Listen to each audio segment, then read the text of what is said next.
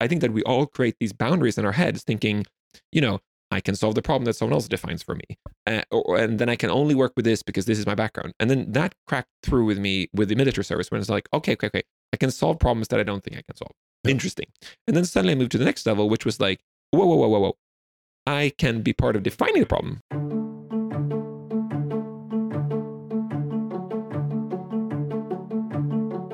Welcome back to Deep Tech Stories, a podcast making creators, entrepreneurs, and idealists in the deep tech space accessible by highlighting their stories and pulling their ideas from the lab into the real world. My name is Philip Stürmer, and with me today is Hampus Jakobsson, general partner at climate fund Pale Blue Dot and investor of the year 2019. This is the first part of how he started his own fund after already working as a VC after being an angel investor, after selling his startup to BlackBerry. The climate crisis is one of the most urgent challenges we face today. And while there are many different things one can do as an individual, it is easy to get overwhelmed with the sheer scale of it. Hampus, like many of us, felt that way when he was working as a venture capitalist after selling his company to BlackBerry but instead of letting it paralyze him, he turned his concern into action. He decided to focus his life on combating climate change by starting his own climate tech fund and elevating and enabling the people that have the ideas to solve the problem.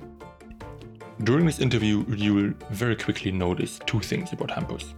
Firstly, he's extremely energetic and extrovert, while I'm more on the introverted side, which leads to him basically interviewing himself.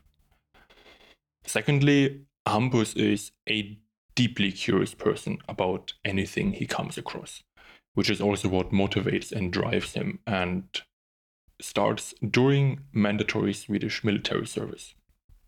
I got to the military service.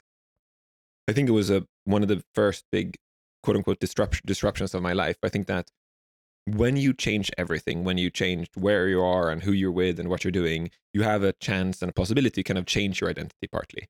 And I think that it was very interesting for me because before it was always one step forward and like venturing out further to where I was constantly one step um, in my normal life. And I, I, grew up in a family with where computers and STEM and mathematics completely permeated. Mhm. My dad is in physics, my mom was in genetics, my two older brothers are in mathematics. And I think that obviously computers today, they permit everything. So I think that there was in my family, in my house, we had plenty of computers, and it was always a conversation of how you used computers for stuff. To Mhm. the degree that my mom always used to say that we are not allowed to talk about computers around the kitchen table. That meant that for me, computers were a very natural part of the world where it wasn't a very natural part of the world for most people. Yeah. But so like when I was when I was in upper high school, I did a lot of programming and really enjoyed it. Uh, but then I got the opportunity uh, when I was drafted to be asked if I wanted to do development for the military, and it was very strange because, in a sense, I wasn't like trained or anything to do it. It was just like it was a hobby. I'd done it a lot, but of course, the rarity of people Yeah. that had done it and actually enjoyed it and yeah had enough of, of craftsmanship around it were very rare. As the, at the same time that they were um, driven and ambitious and collaborate. And I think that the strange thing is that what then happened is when the capitalistic system came in in, in like 97 98 99 with like the IT boom is that all of the talent were kind of souped up and asked to do kind of crazy different things right? So like a lot of things happened thanks to that. And actually in sweden uh, sweden had this uh, home computers uh, kind of subsidy where like if you bought a computer to your household you got a huge subsidy. And that created a whole wave in sweden of Yep. people that started using computers. Anyway so when i got to the military uh, most of the military equipment built up until then, I think like we were working with one of the first systems that were quote unquote digital. And that Mhm. was a system that was unintegratable and had no kind of quote unquote APIs or anything. It was very super proprietary, of course.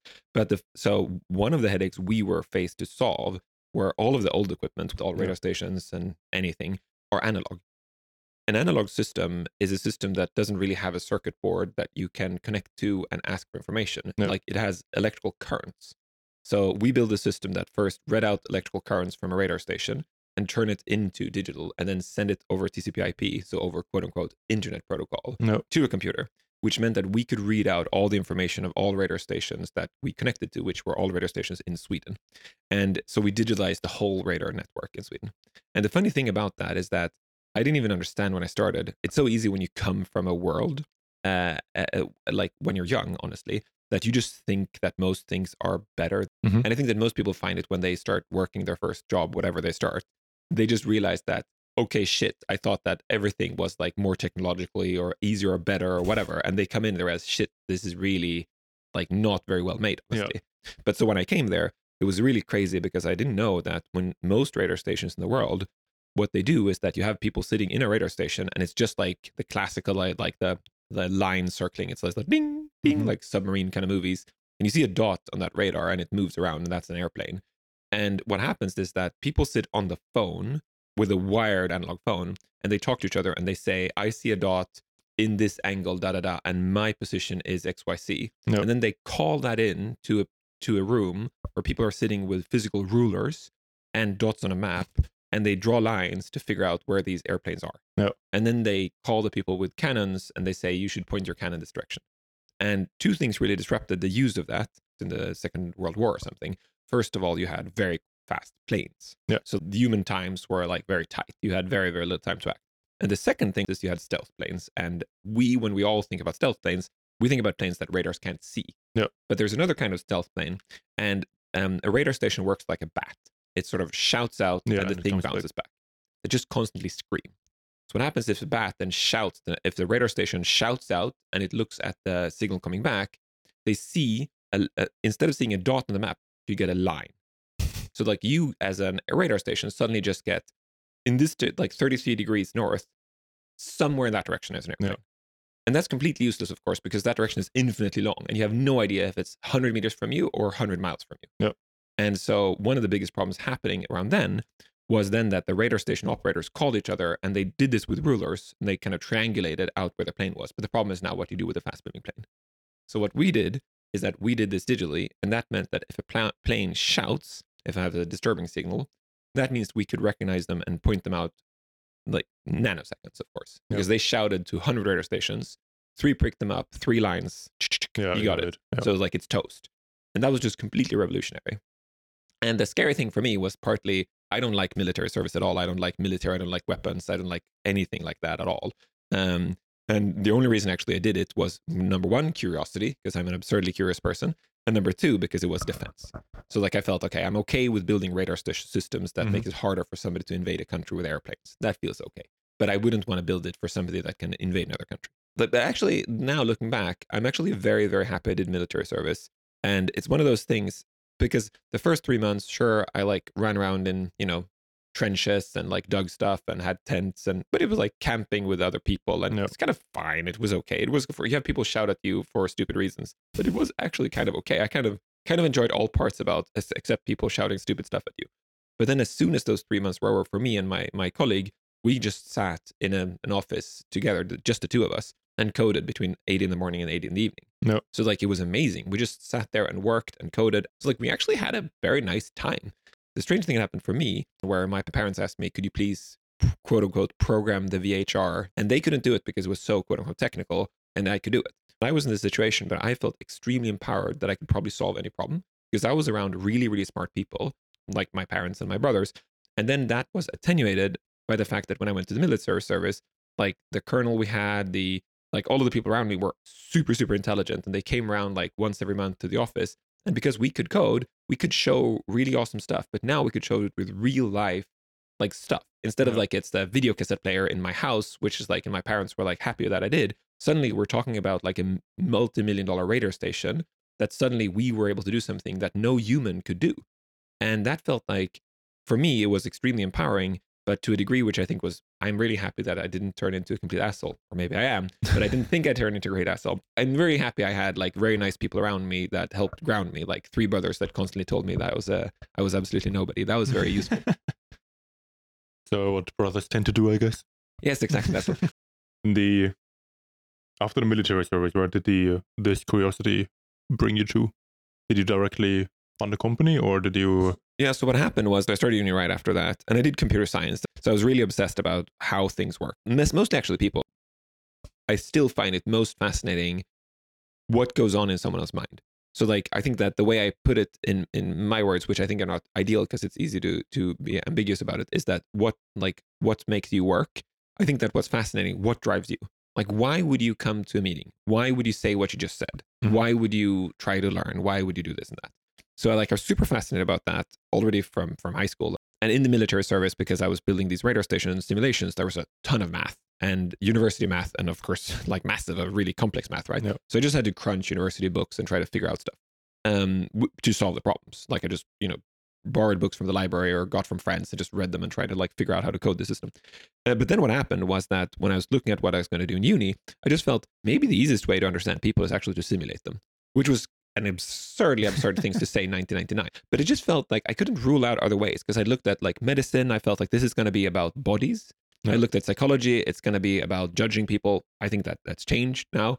Biochemistry, it feels like still very far down the component list. Anthropology feels like it's studying in, in a very vast behavior. And if you take, for example, um, mathematics, phys- physics, physics, chemistry, um, computer science, what's interesting is like if you're in physics, you actually don't get to build that many things. Like you're fairly far away from actually trying. You read lot, you read something, and you get to maybe see an experiment, but you're not tinkering. In chemistry, you get to tinker a bit.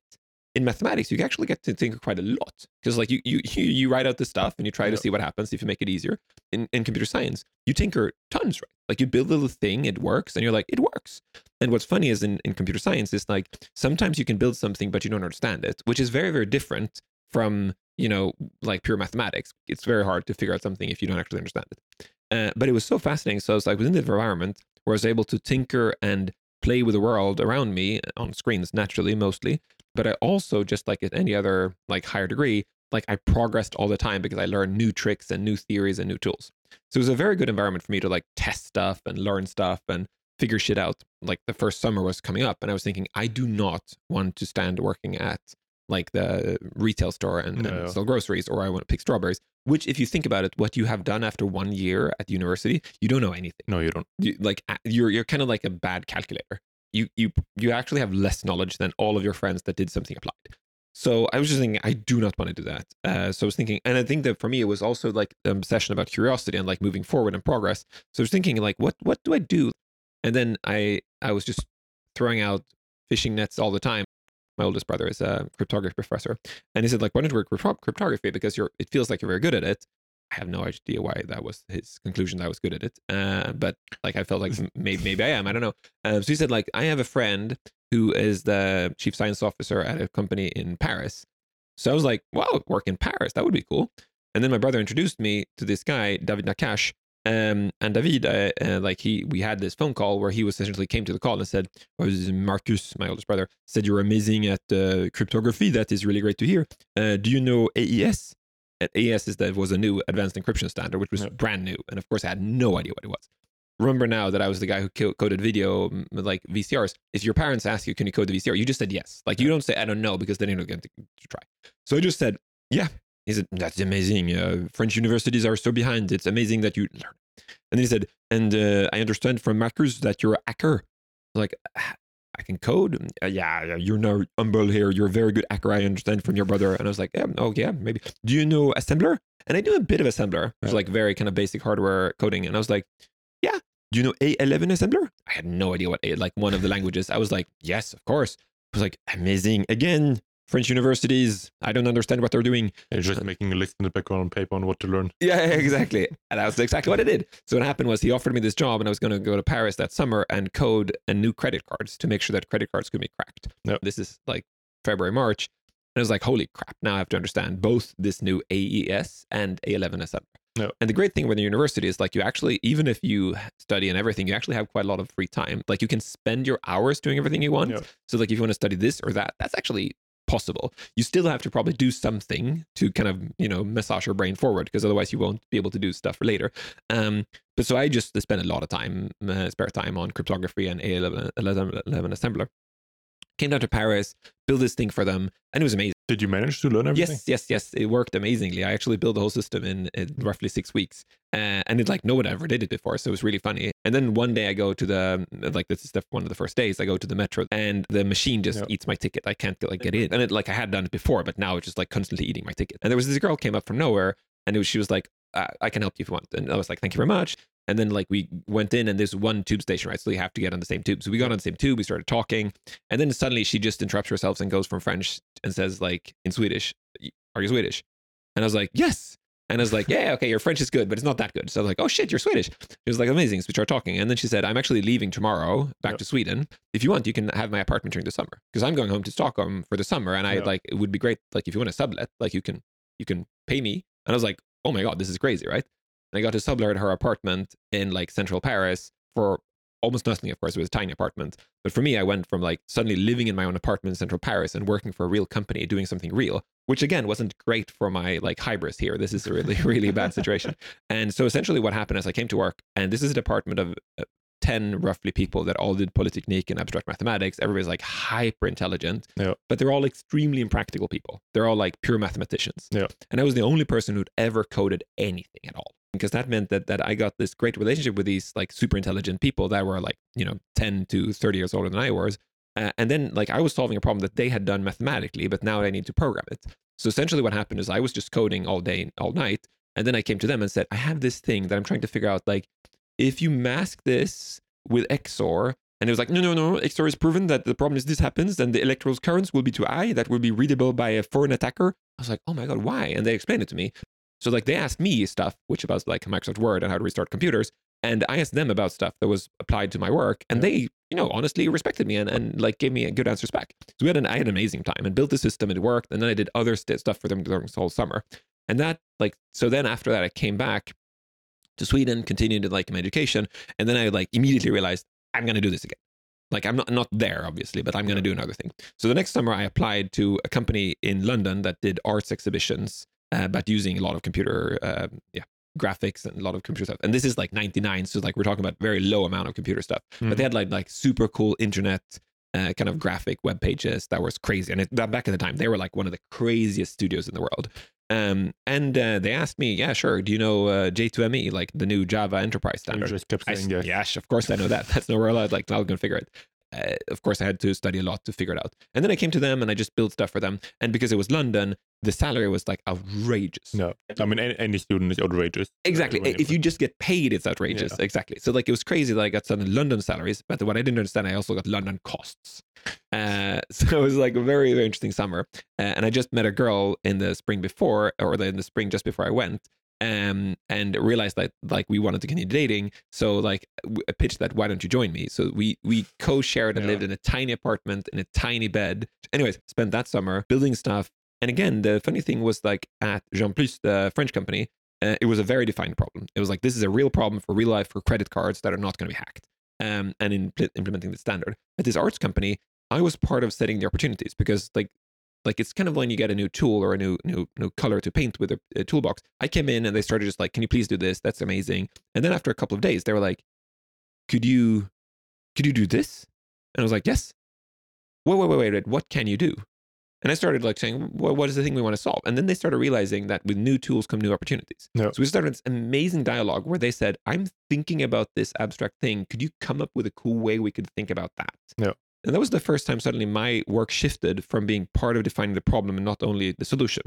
Uh, there were many, many, many interesting incidents uh, working with grown-ups in London in the heyday of IT99. One of my best episodes ever was that I walked to office, the office every day, reading a book because I was like, the, there was two switches, like two changes in the subway and like buses were complicated. So I literally just walked out of our apartment, had a fiction book, and was reading, w- walking that, Mhm. reading and walking with that book all the way to the office. Came to the office, You didn't bump into any people on the street. no, the thing is, like, you actually kind of have a peripheral kind of sphere. You kind of see even they're reading it. But then I came to the office and I took an espresso. And after that, I took a fluoride. So, like, for my teeth, because I just had an espresso. But the funny thing that uh, what happened was after roughly seven, eight days, was that one of my colleagues sat down next to me and he said, So, so Hampus, I, I just want to say that um, um, it's completely fine that you're taking them, but you can't offer it to anybody else in the office during work hours. And I was like, sorry, sorry, what? I don't understand it. So you can't offer it to anybody else. I mean, I think you know what I'm talking about. I was like, no, I'm like "Uh, offering what? Um, in the morning, um, you know what I mean. I was like, no, I'm not following at all. I'm sorry, I, I don't understand at all, Ed. Okay. Um, but And I was like, so what? Can you just describe? And it, and then he was like, this guy's so dumb, right? So he's suddenly like, you are offering um, narcotics to your colleagues in the office, and it's like it's fine you're taking it. Yeah. And I was like, I'm offering narcotics to my colleagues. What are you talking about? In the morning, I was like, what do you think I'm doing? And then he's like, you know, super blunt look at me. It's like, it's fine that you're taking speed, Yeah. but you can't give it to your colleagues during work hours. Yeah. I was like, speed? Like LSD? He was like, yes. What? What? I was like, I'm, and I explained to him, like, I take, I have a cup of coffee because I'm kind of, you know, you know, walk to the office. I'm kind of bored by I'm being introverted reading a book, and I'm very extroverted, so I think it's fun to talk to my colleagues. And of course, the coffee like speeds me up a lot, right? Yeah. And then I take a fluoride for my teeth. Uh, a fluoride? What's a fluoride? I was like, you know, for my teeth. It's like I've never seen it, and I showed them the like the like the medical like I was like, this is it. And I was like, oh, okay, then it's it's fine. I'm sorry, I'm fine. I was like, what what was that? Do you think I, I eat speed in the morning? it was like, you are very intense. You're very intense in the morning. I was like, oh, okay, thanks. I don't know if that's a compliment. He was like, it is a compliment, definitely. It's like it feels but better better now knowing it's unmedicated. I was like, okay, thanks. I was like, but it was such an interesting thing venturing again into grown up land. We're thinking, so other people would almost be okay. I mean, they would be okay if I would take speed Yeah. while working, and they would almost be okay that I give it to other people in the office. And it was like again, But not during working hours. not during working hours, obviously. Exactly. That was like the limit. Uh, but it was so funny because again, I think it changed my perspective of like what things are. Because I think that I think that we all create these boundaries in our heads, thinking, you know, I can solve the problem that someone else defines for me, uh, or, and then I can only work with this because this is my background. And then that cracked through with me with the military service when it's like, okay, okay, okay, I can solve problems that I don't think I can solve. Yeah. Interesting. And then suddenly I moved to the next level, which was like, whoa, whoa, whoa, whoa, whoa.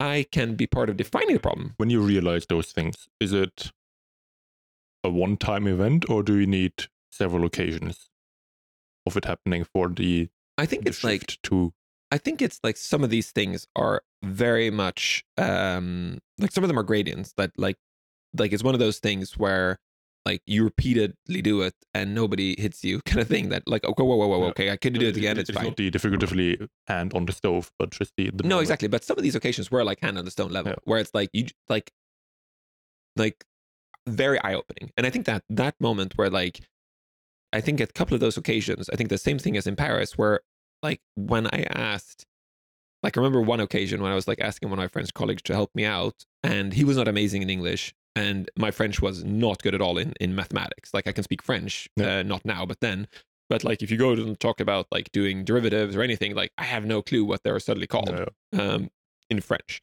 So like very very quickly in this conversation, he was like, just stop. And then we went to whiteboard and we just started writing math. And that is also suddenly something that changed my mind because I remember that occasion and realizing that he's like 15 years older than I am. He's an absolute genius. We cannot talk like I can't figure out a way to communicate with him in professional. It doesn't really work, uh, like language barrier wise. But suddenly when we're on a whiteboard, we're speaking the exact same language.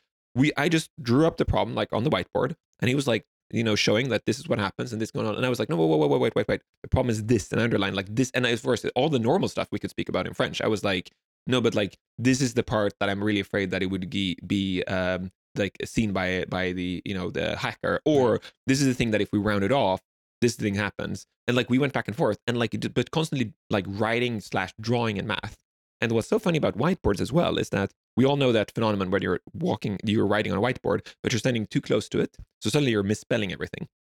And the reason Okay. is that when you're standing close to whiteboard drawing, like your brain, your brain stops interpreting it as text and start interpreting as pictures because they're too big for your brain to see as, or too close. Like you don't actually see the letters. You're Mhm. starting seeing uh, like swirls and like you know half circles and stuff. And then your brain, the the part of your, it's not your language center processing it. It's it's like your it's your pictorial center. And what happens is that that's why like you have teachers like that are smart and can spell and everything suddenly misspell stuff on the whiteboard because they don't actually their brain stop processing a text. I remember that occasion where I realized that this was a mode of my brain and we both played this kind of squash badminton game together. And like depending on where we were on court back and forth Mhm. we could help each other see different things. And like I remember that occasion it was like really stepping out to another world. I remember like oh my god this person that i so respect that is such a smart person like because we're like because essentially i could change my visual position i could see things that he couldn't and vice versa. But i think i moved from like i can be part of trying to solve someone else's problem to i can help i can actually if somebody gives me a problem i can probably solve it on my own Yeah. to hey i can probably talk to them about the solution uh, or and uh, talk to them about the problem sorry um, so to like help to kind of understand. And suddenly, whoa, whoa, whoa, whoa, whoa, I can define the problem, I can define the solution. And then suddenly, at finally this company in London, I was like, whoa, whoa, whoa. Given the fact that I understand how to solve this, I can help you redefine what to solve. And that was huge for me because then I realized because that essentially is what a startup does, right? Yeah. Like you iterate what the solution is, but you also iterate what the problem is. And before that, in London, I actually think I've never thought myself age wise, skill wise, or anything that like I can define what to solve. Mhm. And that opened up everything for me. Like it really changed everything. And I think what the funny thing there, what happened was that suddenly, um, like when I came back, I was really obsessed about the idea of like, and I had one of my friends visited me in London, and I was talking about my uh, what I did for work, and he was like, "We should start a company doing this. This is amazing. Yeah. The water around us. This is IT ninety nine quote unquote startups raised money for absolutely nothing, doing absolutely Yeah. ridiculous shit. Uh, and of course, a lot of it now is like you know normal infrastructure, like selling stuff online. But they did it in such a kind of such a not only stupid way in how they solved it, because of course the technology was nascent, but also they they try to solve problems that weren't at all problems. Which of course, because they got new tools, they could Yeah. you know how do you buy clothes online and like have virtual bodies. Which now feels maybe okay, but back then it was ludicrous. Ludicrous in a good way, because like, hey, let, let's try it. But what's was so interesting about it for me was that suddenly we got in this mindset where we could work with what our craft is, what we love, with people around us that we love and enjoy working with, and we don't have to work for quote unquote the man. Like our friends started working for the Ericssons and whatever the AstraZenecas Yeah, around us, and, yeah. and the Siemens around us. Yeah. And then suddenly we're saying, why don't we do these like interactive arts exhibitions kind of thing? Because obviously we're getting paid to do that. Again, this is IT 99. So we didn't understand that you actually didn't get paid for that, that we were in a very strange bubble. So we started a company uh, and it was, we were six friends. And was before you graduated or after? yeah, it was during my studies. Um, uh, and what happened then? It was actually it actually completely maimed my uh, computer vision degree. I got like a really shitty degree in computer vision uh, because I was coding all day, working all day with the company and all the Yeah, weekends and like, everything. You, got a bad degree in computer vision, but you were working on a computer vision project. Yeah, all Mm-hmm. the, like, but the funny thing about this computer vision degree, which is so, so great about it, is that the computer vision professor we had uh, ended up starting a lot of companies, and he's an amazing person. But it was so funny because many, many years later, uh, we end up being on a on a panel or discussion or something, and we were talking about entrepreneurship, and then uh, somebody asked me like, so like so this guy Carl, he was doing, he was a professor at the uni. How do you do it then? Talked about that, and how do you do it as a student? And I explained, and I said, of course, what happened was like you just had to prioritize. Like, should I crunch this exam and learn this thing and go to these lectures or laboratories things? Or should I just do the mandatory stuff and then like work as much as I can to solve the client's issues that I have right now? And then I said, so that means I had to like, you know, you know, cut some corners with some classes. And then like he, my prof- like the prof- my old professor was like laughing and said, "Yeah, so I hope you didn't skip my class or anything." and I said, "Well, Carl, I actually did. I'm really sorry, but I did." And that was one of the reasons I got like an, only an accepted degree. Yeah. And he's just like completely like like you know completely serious. Like you should have told me. I was like, "Oh, I'm sorry." And he said, "No, no, not not that way. If you would have told me that you were building a company, I would have given you that A. Like I would have given the best grade ever." Because the fact that you did this during that little time, I mean, I have so much empathy Yeah. for how hard it is to build a company. You just told me, and I was like, let's come to my office. You can talk to me about the subject. You don't have to write anything. Just come to me, and I think you would have mastered it, and we would have a dialogue about it, and I would just like skip the classes. And I was like, oh my God, this is so cool. There were many times in my life, again and again, when I realized that the authority that you think is the super authoritative, like which is like when you're a kid, it's the quote unquote grown up. But then when you're like 19, it's the whatever, the professor or the person at the company or whatever. You don't realize that they're they put their pants on one at a time. They're worried about their kids coming home at night and or they are trying to figure out how to lose weight. They're just like you. It was really one of those things where it kind of dawned on me that I always thought that it was this person. I was always like, No. so it's not grown-ups. It's this person is like has a child's mind. And then like the next person I worked with, okay, this person respects people independently, but not all people. And like step by step by step. And still today, I still have this thing whenever I meet like a person that I truly respect. Like I always get like I sound super horrible to say, but I also get fairly disappointed. Like I meet them and they're just normal people. And I think that's one of the things that we just put people on pedestals. And I mean, some people are amazing, obviously. No. Uh, but it's so funny because we don't really we, like look at all the aspect of that person. You're gonna find that it has its peaks, Yeah. which is like this person is so good. But the, what we all think is that what we we're stupidly doing wrong is we're taking all these people and then we sum them up as one thing, and we think that is the goal. But we don't realize, whoa, whoa, whoa, whoa, whoa. None, no, this is nobody. nobody has peaks all over. Yeah. In our minds, we only sample the peaks from other people, and then the picture we build of who we should be are the sum of all the peaks of all other people. Yeah. Instead of thinking, wait, wait, wait, wait, wait, this person is not perfect, but it's like everything around you is made by other people. Like it's really, really hard to get that into your mind. Like you look at stuff and you think that they're fixed and done and perfect.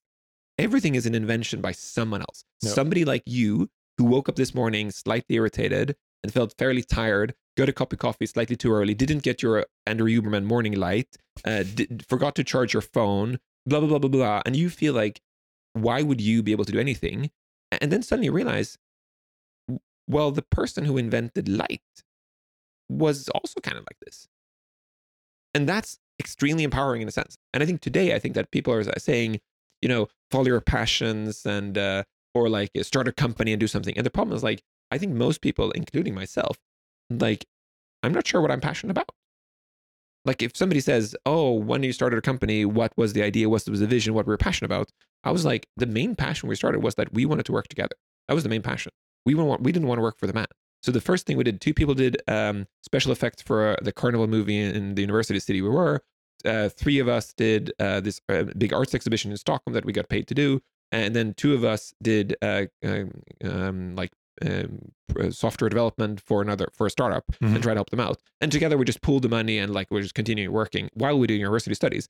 But then this like beast kind of grew and did other things and other things and other things, and then completely by chance, Sony and Ericsson merged and or like acquired each other, whatever you want to say, and created this new entity called Sony Ericsson that made mobile phones. And the Japanese part wanted to build these PlayStation phones. No. Uh, and of course, in Japanese phones at the time, the hardware was extremely expensive, so like they could just build amazing whatever they wanted. Whereas phones in all the rest of the world were these like handheld microwave ovens, like really shitty text screens. Uh, because the price was completely different here than in Japan. So there was immediately like this confusion within Sony Ericsson that the Swedish part thought we have a microwave oven, and the Japanese part thought, yeah, we have a you know PlayStation, so Yeah. let's go build this thing. And then what happened was that the, well, the, the phone was going to come out to market as a microwave oven price tag, of course, because it's going to be sold in Europe. And that that rift suddenly happened. And then one of our friends, completely randomly from high school, happened to work on that project within the Sony Ericsson. And then he asked us, "Hey, could you maybe help us out?" And we just didn't want to do it. We had worked with mobile phones back in '99 doing computer games as one of these like quote unquote IT '99 startups. Just felt super stupid. No. But we had, it was kind of interesting challenge. We were curious. We loved having a crack at problems. So we bought one of the first open phones, like which was uh, called Symbian. So kind of one of those phones you could build an app for. Which we built kind of a quote unquote app that looked like a UI. It looked like a whole like menu system you can draw around and everything. And we just optimized the shit out of it by like taking advantage of how we understood the screen worked and hardware and everything, and then showed it to them a couple of days later. And they just like their mouth just fell open and they asked us like, whoa, whoa, whoa, whoa, can we license this? Can we work with you? How can you solve this? And we kind of we didn't want to do it, so we just said the highest, craziest price we could think about, which at that time was fifty thousand euros, uh, because that was the, the biggest we got paid for any project before. No. Uh, and they were just like, "Sure, do you mean per phone model family?" And we were like, Yeah. yes, per phone model family, I guess, right?" And they were like, "That's great. Would you help us with integration and consultancy?" We were like, "Yes." And they said, "Get that. We'll get back to you and draft an agreement." And they came back to us and suddenly realized this is going to pay us like half a million euros, and of course not overnight. Like it's going to take a lot of work. No. And and this thing grew like from step to step to step to just being a behemoth and bigger. Like we were 180 people with offices in Taipei and Tokyo and Seoul and Chicago and San Francisco and Gothenburg and Malmo. And like we were like, it was suddenly a big organism that builds stuff. And what was the business plan? Well, the original business plan was don't work for the man. I think that the problem is that this prophecy way of thinking that we're going to find our purpose in life, we're going to find our ikigai, like what we get, you know, energy from, what we're good Yeah. at, and what we get paid to do, is that that is not true. And I think that like my most famous, uh, the most famous, I think that uh, like analogy for this is the the sorting hat in Harry Potter. On the first day, um, they put this hat on you, and this hat tells you if you're one of the four houses. And one house is brave, one house is uh, like one house is very like gentle and nice, uh, and one house is very like smart and thoughtful and wise, and one house is uh, like what I would say like chaotic neutral. So they they're they're thinking egoistically about how to solve problems for the world yeah, I think the, the official trait is uh, cunning. cunning cunning that's Yeah. thank you very much what i find so fascinating is like you're somebody puts this hat on your head and this hat tells you you are wise you will be with the wise people the Ravenclaws and you will be in their tower and work with all the Ravenclaws and you'll hang out with all the wise people. And i think that what happens is that when we go to uni uh, or anywhere else, in life, and they put you, you, you do computer science, you come in and the first weeks you hang around and you eat mud and drink beers and whatever, do some maths maybe, and then you know that you are chosen to do computer science because you're here and everyone around you does computer science. No. So that what are you talking about? Computer science, of course, because that's what you all have in common. You're not talking about interest rates because whoa, those are the stupid economists that do that, right? So you become a Ravenclaw. And I think that what what what is the thing that people don't understand is like if we put a magic hat on people and told them they were brave, they would become brave. Especially if you gather them around people who also were told they were brave. But the problem is like again, this is it bottom up or top down? The thing with the sorting hat, it's top down. It's a sensei. It's the ayahuasca moment that somebody tells you you will build bridges of steel. And the problem is like life doesn't actually act that way. It's a bottom up life. So every moment you're getting like a small signal that maybe I'm a Ravenclaw. Mhm. And the problem is now the question you have to ask yourself is like, do you want to actually remove the illusion and tell yourself, nobody knows if I'm a Ravenclaw, including myself? That is the problem of that is that now you have too many opportunities. Maybe you should become an architect. Maybe you should become a lawyer. Maybe you should become a programmer. Or you just say, well, my sensei said I would build bridges. So I'm going to build bridges. And the problem is like, I think we all wish that we got that thing. We all wish that somebody just told us. At the same time, part of us wishes to have complete degrees of freedom. And I think that's one of the big dichotomies of life, which I think that it happens to people during their like 18 to 25 year olds. First, it happens what they should do as education. Then it happens to where they should work.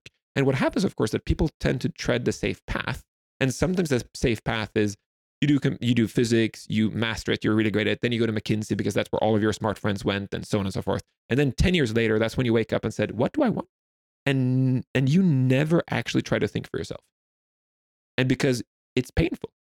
And of course, what do we do? We try to avoid pain. So if somebody creates a well-paved path in front of us and say, "You're a Ravenclaw," you will go, "Yeah, thanks a lot. That's amazing." Yeah. And that's very dumb. So what was your your bottom up signal then to to, Yeah, so the- to quit the founders and go to to the more investing side? Yeah, so what happened for me was that I think that as all things in life, there were Ravenclaw hats all along. Um, so I think what happened was suddenly one day when we were building this company and we were like a large, like this 180 people entity, um, one day then out of nowhere, then BlackBerry, which was the biggest smartphone manufacturer in the day, called us in 2010 and said that they want to acquire the company. Uh, Yeah. And this was like, hey, you're Ravenclaw. They just put the hat on our head. It's like we want to acquire you. Should you should be BlackBerry. And we flew over, met them in like outside Toronto, where the headquarters is, and completely amazing people. Like you come in and like, oh my god, these Ravenclaw people are so amazing. They're so mind blowing. They're so great. Maybe I want to be a Ravenclaw. And like, like the the, the CEO and co-founder of uh, of BlackBerry is like one of the more intelligent people I've met in a very long time. Like he's an extraordinary person, and like the way, the eloquence, the depth, the understanding of both market and technology and everything. It was just mind blowing. And like being in the presence of those people, I just felt like, whoa. And then he said, We want to acquire you. We want to pay $150 million and we Mhm. want you to wear like BlackBerry badges. And it just felt completely unreal. And it's kind of like, you know, Harry Potter gets to Hogwarts. It's like, am I a magician? Like, I don't know, understand, right? Um, so, and we thought that they're just going to license the software and everything, like as everyone else did. They always said, we want to acquire you, but then like, oh, it's so complicated. Um, but then like BlackBerry went ahead with it and they offered us the, the, a deal and, and wanted to buy us. And I think the biggest thing for us was not getting any cash. It was two things that really made the difference. One is that as we grew, the six founders, we just had different ambitions and, and interests. So some of us was like, I just essentially want to kind of spend my life and like, you know, build my house that I really like. And of course, I'm working at this company, hey, but that's that's my big passion. And Yeah. some of us was like, I really want to understand the value chain of mobile phones and understand how what makes the whole system tick. And some of us was like, I want to design something completely new within mobile or user uh, experience or something. And those drives were not very aligned with building and scaling as company. So one of the big rifts were like the the motivation between us, like both on how many hours we put in, but also like our you know horizons and everything was completely different. So one of the big challenges were that when we had strategy conversations, we had one strategy conversation which was with the founders and one which was with the management team. And with the management team, I- loved like then we were like building and like a massive empire and trying to figure shit out. But with the founders, like the conversation could be like, I want to move to Iceland, and it's like, okay, should we start an Icelandic office? But like the it was it was also very good because of course in the founder forum there was a discussion about life, whereas in the company we were in this bubble of like building an empire. But I think it was very very hard to square that well. So suddenly if somebody says, hey, why didn't you just split apart? We essentially you know rip out all the like the body we take all these cells we put them in the new body and now you can like you can put the cells anywhere like if you want to be in the arm you want to be in the head you want to be in the foot you don't want to be in here at all it's fine like you're individuals you're not like collective anymore Yeah. Um, and that felt like, whoa, what a relief strategically and life wise. Thank you so much for listening to this episode. If you want to meet Hampus together with his fund Pale Blue Dot, he is organizing a climate event here in Malmö in Sweden in early September called The Drop. Additionally, he is also a speaker at the Tech Barbecue in Copenhagen just a week after their own event. If you want to hear more interviews, subscribe to Deep Tech Stories wherever you listen to your podcasts or follow me on Twitter. You'll be hearing back from me soon with the second part of this interview, where we go into the details of Hampus that actually became a VC and what is important at what funding stage of a startup